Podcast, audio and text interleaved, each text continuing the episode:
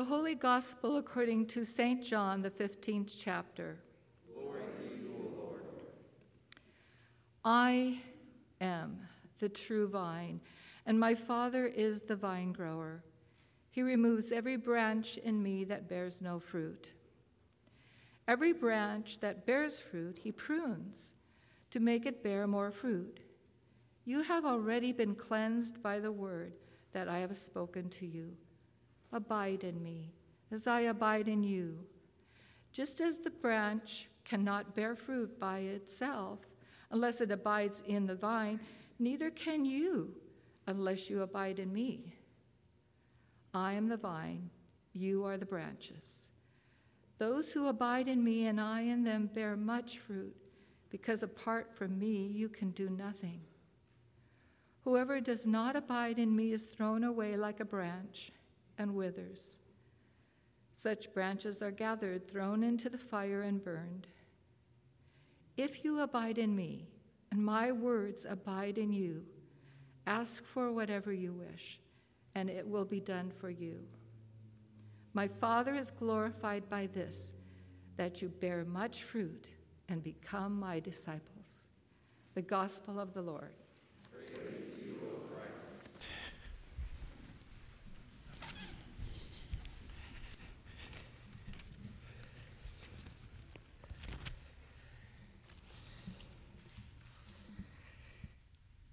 Let's remind ourselves of where we've been. Let's go back to Easter Sunday, where we finished off our wandering in the wilderness, and Pastor Jonathan beautifully connected our baptism with the death and resurrection of Jesus that that is our water crossing into a promised land of God's kingdom of God's grace and mercy and forgiveness and love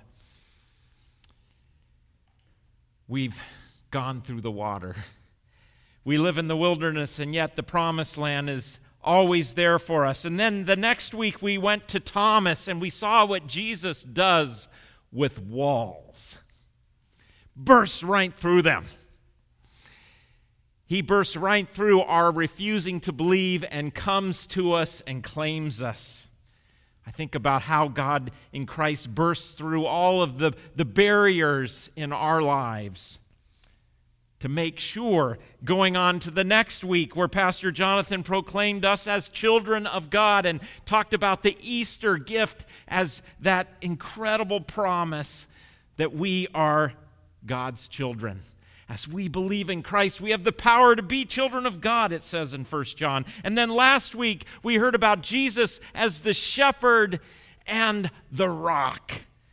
Think about it that because of Easter, because of the resurrection of Jesus and all the brokenness of the world, we have a good shepherd who follows us all the days of our life with his goodness and mercy. And then we have this incredible foundation.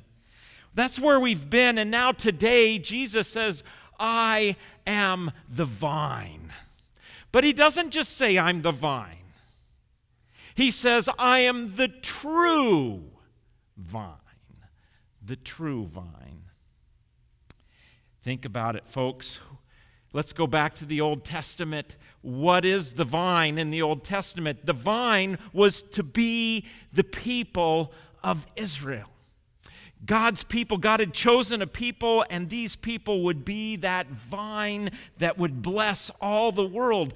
But it didn't quite happen. It didn't quite happen. And so Jesus comes along and he says, Ah, I am. Remember those I am statements? Ego eimi What's God's name? I am who I am. Jesus says, I am the vine. Now, Jesus is going to be that vine through which life thro- flows to his people and to all the world. He is the true vine. Now, we get a little mixed up with this passage sometimes if we miss one little detail. And it's a detail that's hidden in English because Y O U can be either what? Plural or singular, unless we live in the South. And they, they got that right, y'all. Well, this is uh, a you all. I am the vine, you all are the branches.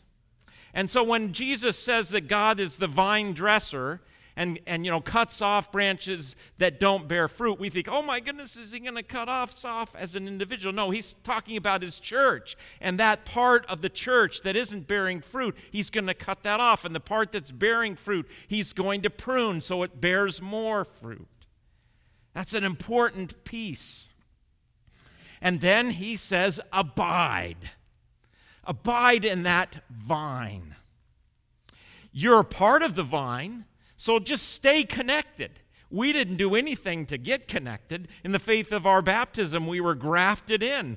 Paul will use that language as Gentiles. We are all grafted into the true vine. But that's where we are. God's put us there. So let's stay connected. And let's keep praying that God will use us and prune us as a church, this congregation and all his church, that the gospel, as Philip said, you know, the, in that Acts passage, he went on preaching the gospel, that we can keep preaching the good news. By the way, just a little plug here. Have you filled out your survey yet? Did you get it? You know that I think it's 75% of the people who have filled it out so far are women. Guys, get out the email and fill it out. Hey, if you're 20 years old or 30 years old or 40 years, we want to hear from you. We have a beautiful breadth of congregational members, but you know what? Most of the people who filled that out so far are older than me, even. All right, there it is. Way to go, boomers, you know, or more. Why are we doing that survey? Because we want God, the Holy Spirit, to prune us and to keep making our ministry better that the word gets out to more and more people. So fill that out. Okay, that's a side note. Seriously, under this abiding issue, if you were the enemy of fruit being produced, if there was an enemy, and I believe there is, what would be your number one strategy? You can't do anything about the vine. Jesus has died and is raised. That is God, the self revelation. You can't do anything about that vine. But if you don't want fruit to happen, what's your strategy? And if you are existing in the body of Christ, maybe you're new in the body of Christ, maybe you've been here forever. You need to know. Maybe you're young, maybe you're old, maybe you're, you're wherever you are in the generations. You need to know that the enemy wants to cut you off. I see it happen all the time. People's toes get stepped on. Christians do bad things because we're a group of sinners gathered together. We occasionally mess up. That's why Jesus said, What? Forgive us our sins as we forgive those who sin against us. As we forgive those, it's going to happen. People are going to sin against you. So be ready and have a bigger frame. It isn't just between flesh and blood that's the problem, that there is a force that wants to drive us apart and cut us off from God's people and from the gathered community where the word is preached and the sacraments are given. And that happens most often by interpersonal conflict, whether that's over, I don't know, politics or, or you, somebody did something, somebody did that or this or said this or that. And sometimes it's some serious stuff, and I understand. But, you know, just know that the enemy wants to sever you from the vine. Don't let it happen. You know, what you're doing right now today, our enemy is furious about because you're abiding. Because when you abide, you produce fruit. Now, this is where I want to finish up and jump to the Acts passage. Jesus last week said, I've got more sheep that I want to bring in that aren't even here yet. I want to bring more sheep in. Somebody called me on that last week. Pastor Bill, you didn't get to that. And I said, Well, next week.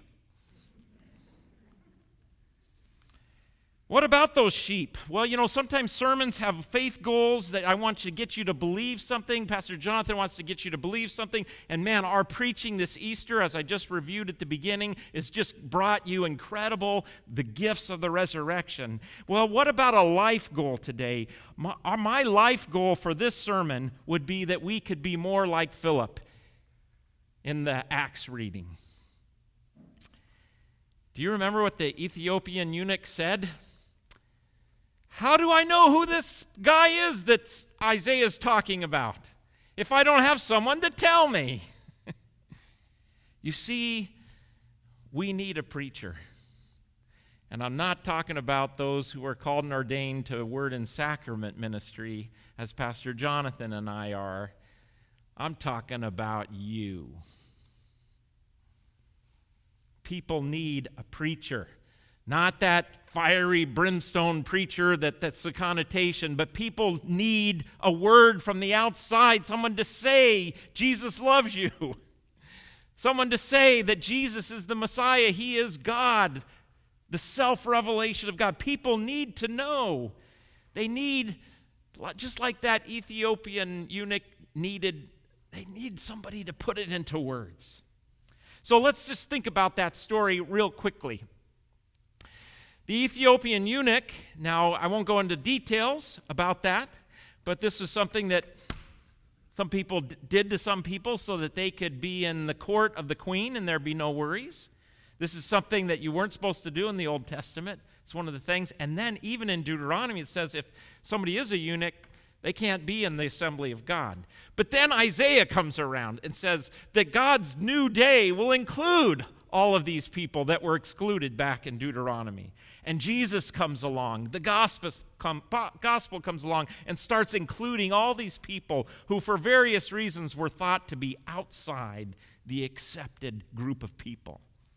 You see, the church is including everyone because of faith in Christ. That's what enter, brings us into the community. And so, this Ethiopian eunuch is actually somebody that's reading the scriptures, very likely not hadn't maybe converted to be a Jewish, Jewish person, but um, was maybe these God fears we hear in the book of Acts. And so he was a devout person and he was reading the scriptures, the Hebrew scriptures. he's wondering, who is this strange figure in Isaiah 53? So he's, he's a seeker. And Philip comes along and says, It's Jesus. The eunuch is baptized, and the word goes forth. And to this day, Ethiopian Christians say, That's, that's where we started, right there. Well, speaking of Ethiopia, you know I've been there for just a short time. And I remember what one of the, the church officials told me, the pastors who was in a leadership position of the National Lutheran Church there, I guess you could say. I'm wanting to know all the strategies. What are you guys doing? Well, I mean, it's fastest growing church in the world in Ethiopia. More Lutherans, as I said many times, in just Ethiopia than in all the United States and in all the different expressions of Lutheranism. I think now eight to nine million Lutherans in Ethiopia. And that's just the Lutheran side of it. But he said to me really clearly, he looked me in the eye and he said, Bill, nothing will happen without the Holy Spirit. And so I came away wondering about that passage where Jesus tells us, you know, how much more will God give to the Holy Spirit to those who ask him?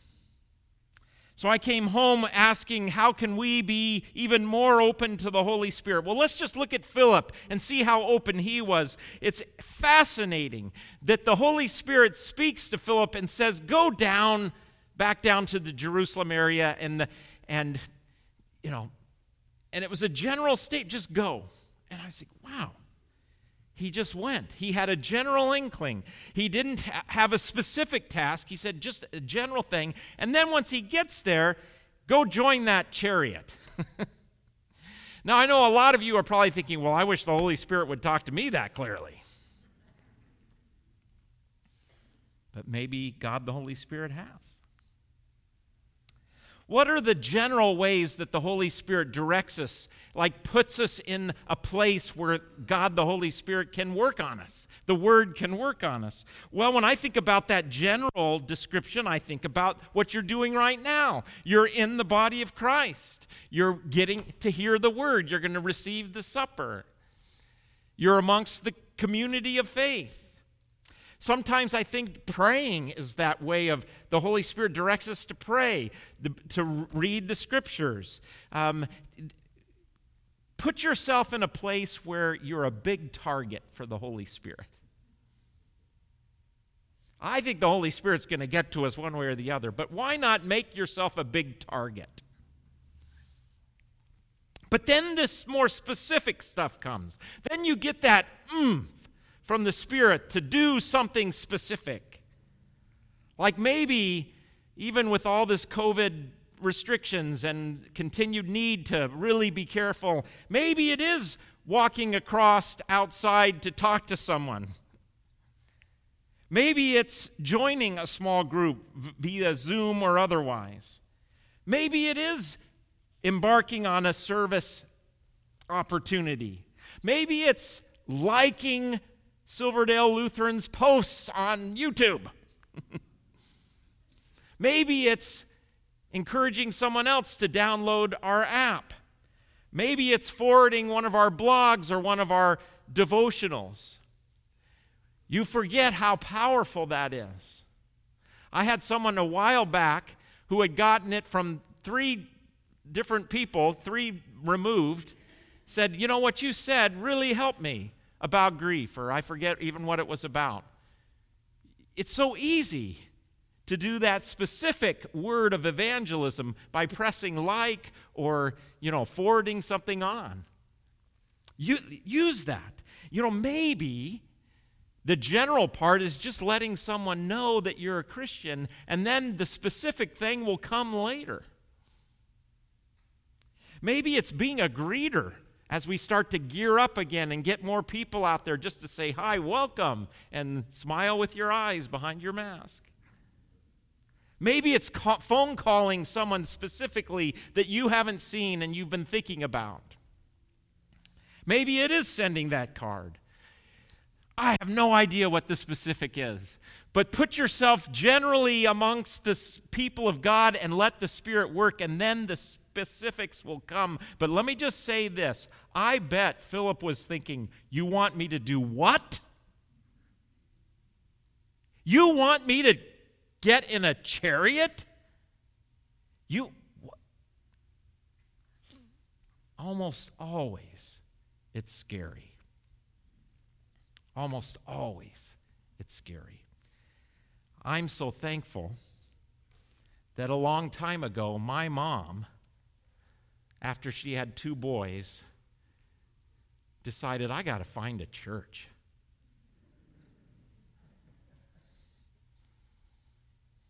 And she told me it was one of the scariest things she'd ever done. But if she wouldn't have done that, I wouldn't be here. When the Holy Spirit calls, it is going to be scary, but God, the Holy Spirit, will give you what you need to do the mission. And all because Christ is risen. He is risen indeed. Alleluia. Abide in that vine. Amen.